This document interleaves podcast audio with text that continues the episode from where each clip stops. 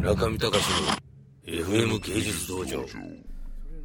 えー、それでは、えー、村上隆の FM 芸術道場。今日はですね、よく乗ってるタクシードライバーの、ハロー東京、坂上正さん。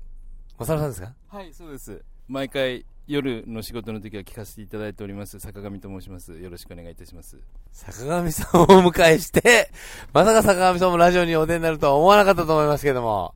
えー今日は、ちょっとメーター入ってません。ちょっ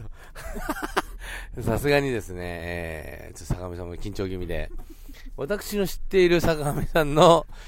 ヒストリーを皆さんにお届けしつつ、えー一路朝釜でえー向かいたいと思います。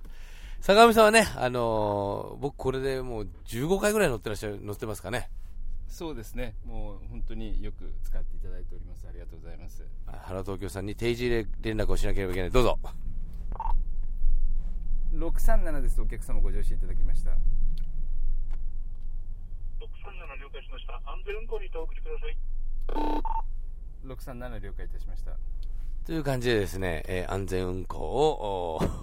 安全運行の確認、指差し確認をして、えー一路坂まで行くわけでございますけど、今日は、霞が、霞が関、あ、高木町から、あわかりました。それで坂上さんのヒストリー、前に伺ったヒストリーをちょっとご紹介しつつですね、えー、ちょっといろいろとお話したいなと思うわけですけれども、坂上さんの若かりし頃ですね、まずあの、撮った時に村上さんよく、あの、ラジオ聞いてますよと。で、なんかその海外の渡航も随分回数が多いんですよねっていう話があって、実は私も、えーアメリカに長いこと、えー留学しておりましたと。そして、あの、どういったことで留学してたんですかって言いましたらですね、ギターを片手に、えーアメリカ大陸を横断、中断、えー縦横無尽に、えー駆け巡る、そういうあの青春時代を送られてたということだったんですこれ間違いですかね、これは？あと、まあ、100%正しくはないですけど、まあ、あの、似たところはあると思います。はい。それで、あの、まあ、いろいろと紆余曲折があって、今、タクシードライバーをやってらっしゃるけども、まあ、このタクシードライバーも、まあ、夢の途中と、そういうことで、まあ、いろいろと、こう、ね、秘めた、秘めたる熱い思いを胸に、えー今、こうして、えー一緒に、えー同じ空気を吸っているわけですけれども、坂上さんのお好きなミュージシャンは誰ですか？